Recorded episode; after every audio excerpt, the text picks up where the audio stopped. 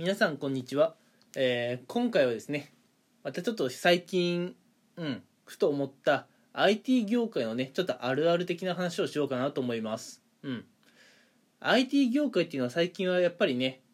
注目を集めている業界の一つだと思うのでもしね今後 IT 業界に進みたいとかあるいはねえつい最近 IT 業界に入りました。でもまだ IT 業界のことよく分かっていませんという方がいたらねぜひね参考にしていただけたらなと思います。さて IT 業界のあるあるとしてですねまあいろんなことが挙げられるかなとは思うんですが今回、うん、また何か一つだけ IT 業界のあるあるを取り上げてお話をするとするならば、うんえー IT 業界はですね基本的に残業することを前提で、えースケジュールを組んでいますと。あいうのがあるあるなんじゃないかなと感じています。うん、まあこれまた私一人のね話ではまあない気がするんですけどねまあ少なくとも私の身の回りではそんな感じですかね。うんあのやっぱ IT 業界っていうのはまだ結構人材不足なんですね。うん、ただやっぱり一刻も早くね、えー商品をサービスをこうリリースするっていうことは大事なので、うん、とんでもないねえ量の仕事量を可能な限り短い期間でやらなければいけないんですね。うん、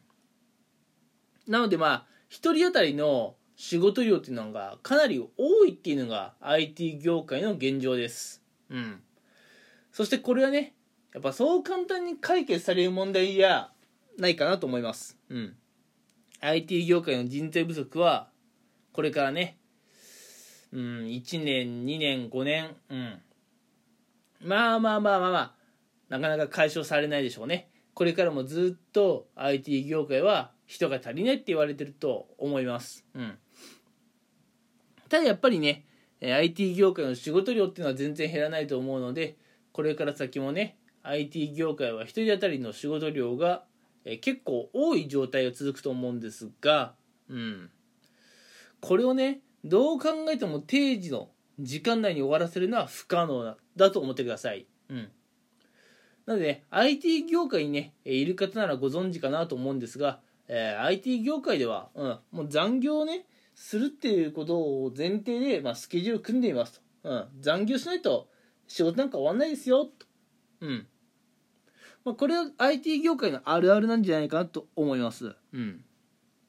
どうでしょう？IT 業界にすでにいる方は共感していただけるかなと思いますしこれからね IT 業界に行こうと思ってる、うん、けどねやっぱりプライベートと仕事の両立をしたいと思っている方は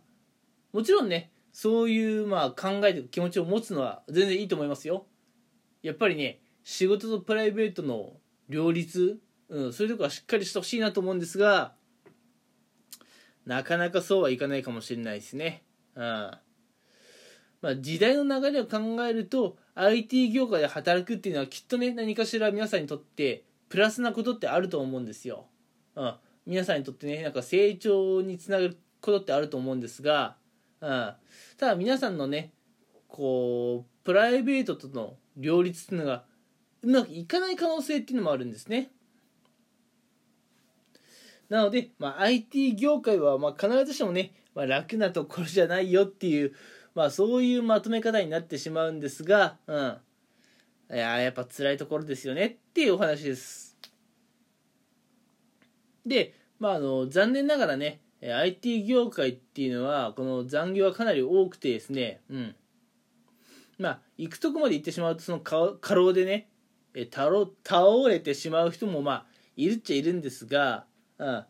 えーぜひね IT 業界で働かれる方はですね過労とかで倒れてしまう前に、うん、あるいはね、えー精神的にね負担がかかりすぎて、えーうつ病とかに、ね、なってしまう前に、うん、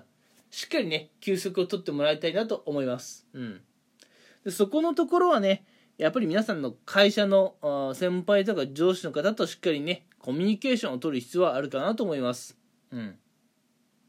やっぱね何事もやりすぎは注意なんですが IT 業界ではこうついついねやりすぎてしまう、うん、それでね肉体的精神的ね疲労が爆発してしまう方がいるので、うん、やりすぎてしまう前にしっかりね休息を取りながら、えー、お仕事をしましょうっていうのをねお伝えしておきたいと思います。